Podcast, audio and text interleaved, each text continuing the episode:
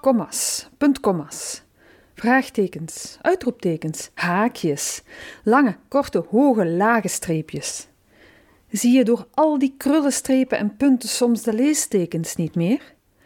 En vraag je je wel eens af hoe we in godsnaam op het idee gekomen zijn om er onze teksten mee te kruiden? Wel, dan zit je hier goed. Mijn naam is Miet Ooms. Aangenaam. En in deze podcast, tot in de puntjes, laat ik je kennis maken met de mensen aan wie we onze leestekens te danken hebben. In mijn gelijknamige boek, verschenen bij uitgeverij Sterk en de Vrezen, ga ik nog wat verder. Daarin geef ik niet alleen nog wat meer historische details, maar leer ik je ook spelen met de hele leestekenfamilie. Ben je er klaar voor? Dan duiken we nu de geschiedenis in. Tijdens deze extra aflevering hebben we het over punten op sociale media. Of het gebrek eraan. De vorige aflevering van deze podcast heb ik gewijd aan de belangrijkste nieuwigheden die het internet ons heeft gebracht in de leestekenwereld. Dat dacht ik toch. Maar uit de eerste reacties sinds mijn boek verschenen is, bleek al snel dat ik de belangrijkste evolutie over het hoofd had gezien: het gebruik van de punt in chatgesprekken en de generatiekloof die hieruit naar boven komt. Toen ik onlangs in een kranteninterview liet optekenen dat je beter geen punt zet na een bevestigend oké in een chatgesprek met jongeren, ik laat in het midden hoe jong, omdat je dan boos of geïrriteerd kunt overkomen, kon je de reacties op dat kranteninterview in twee groepen onderverdeling. Herkenning bij de jeugd en verontwaardiging bij de, de rest. Want na een zin hoort een punt en die jeugd heeft zich daar maar aan te houden. Punt. Nu is dit verschijnsel niet zo nieuw en ook niet zo vreemd. Al in 2015 verschenen er krantenberichten over discussies en misverstanden tussen jongeren en hun ouders over die geïrriteerde punt.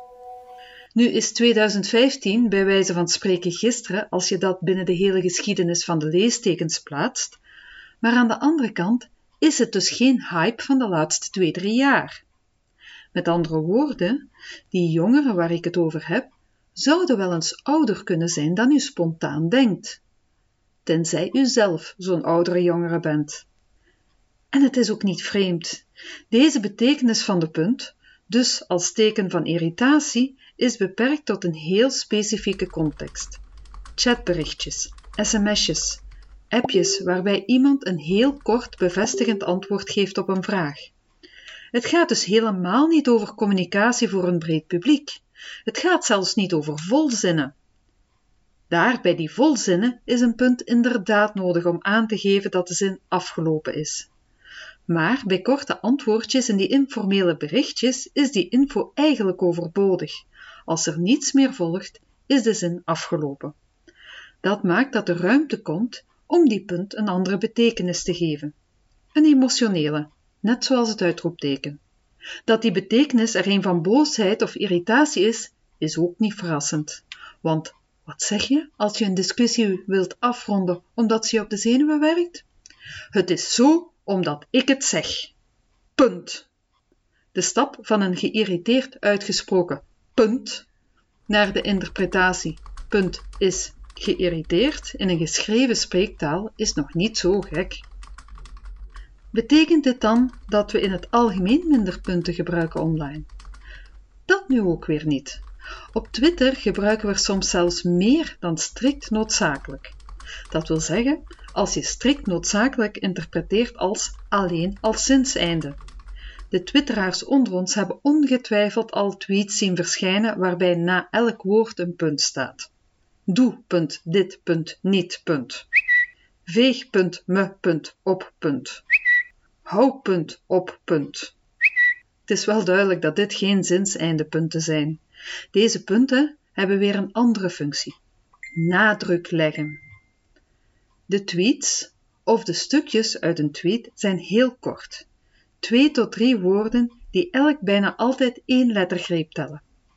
Spreek ze hardop uit en je last automatisch na elk woord een pauze in. Gevolg: Er is geen zinsintonatie, want elk woord krijgt evenveel nadruk. Op Twitter werkt dit, maar in een lopende tekst met vol zinnen zou ik het niet aanraden. Zelfs in een e-mail komt het erg informeel en zelfs amateuristisch over, alsof je plots met emojis zou gaan strooien. Gek genoeg klinkt hierover geen verontwaardiging. Ik vermoed omdat hier geen generatiekloof speelt. Iedereen doet het. Nou ja, de juiste mensen in ieder geval. Zelf let ik tegenwoordig wat beter op mijn puntjes in chatberichten. Want eigenlijk heeft ze wel een punt, die jeugd. Kort samengevat, een punt na een bevestigend oké in een chatbericht kan geïrriteerd overkomen. En dat feit irriteert weer andere mensen die vinden dat er na een zin altijd een punt moet staan. Maar hebben ze wel een punt? Veel punten in een Twitterbericht om je punt te benadrukken, dat kan weer zonder problemen, zolang je er maar niet te veel woorden voor nodig hebt. Zo, nu zetten we echt een punt achter deze podcast. Tenzij er een nieuw puntje van discussie naar boven komt. Laat het me dan zeker weten.